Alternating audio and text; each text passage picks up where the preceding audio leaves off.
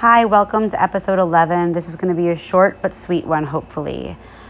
My name is Carly, and I am the host of In Your Corner Divorce podcast, and I'm also a divorce and relationship coach. I work with clients who want to make sure that they don't mess up their kids, and I also work with couples or individuals who want to figure out if they want to stay or if they want to walk down the path of divorce. I am not an advocate for either way. I think that it is up to each individual and partnership but I believe that both require much work.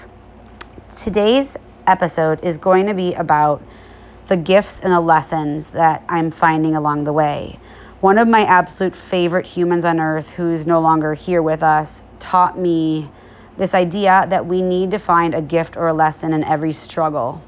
Because if we don't find it, then we will get stuck and it will feel dark and we will feel lost.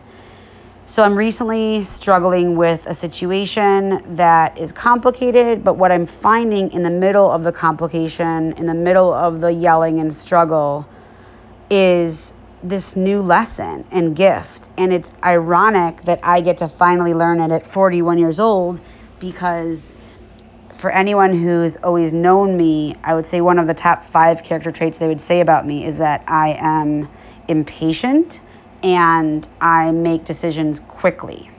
And there was a time in my life that was really helpful, but that time seems to be ending because what I'm learning now through the struggle is that I need to use my new superpower, which many people probably have been using forever, but I didn't even know it existed, which is I need to do nothing that when I'm in the middle of a situation where I don't know what to do and I don't know which way to go and I'm feeling emotionally charged and I know I'm emotionally charged because I probably got in one of the biggest fights of my life last night with my husband about this um, specific issue is that I can't make a decision when I'm upset.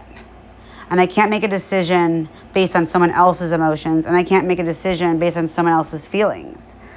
And I wish I would have had that tool when I was going through the legal process of my divorce. Because when I was going through that process, all of my decisions, 100% of them about the legal process, were made based on my emotions, not wanting to deal, not wanting to feel, wanting everything to be over, wanting to just move through it because it was so hard and painful.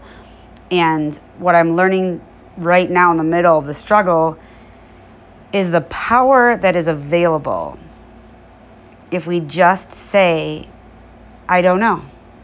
I don't know what I want to do yet, and I need time.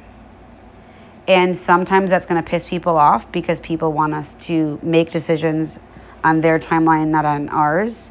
But I would rather make my decision based on consideration and time and facts and looking at the big picture rather than trying to deal with the emotions around me.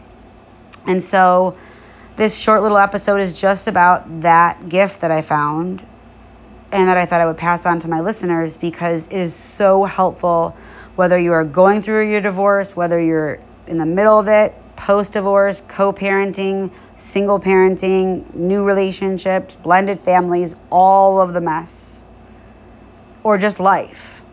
And my friend Scott Simon, who was on a previous episode, talked about one of the best pieces of advice he's got for us when we're struggling is to wait 24 hours before making a decision. And to me, that's like insane to actually wait and not respond or react. And so I think I kind of am taking that on and I'm going to embrace this wait and I'm going to embrace the not knowing. And what anyone else thinks about it is not my business. And I just wanted to share that with you. If you have any questions or you want to share your story or you'd like to be interviewed on my podcast, please email me at inyourcornercoach at gmail.com. Have an awesome day.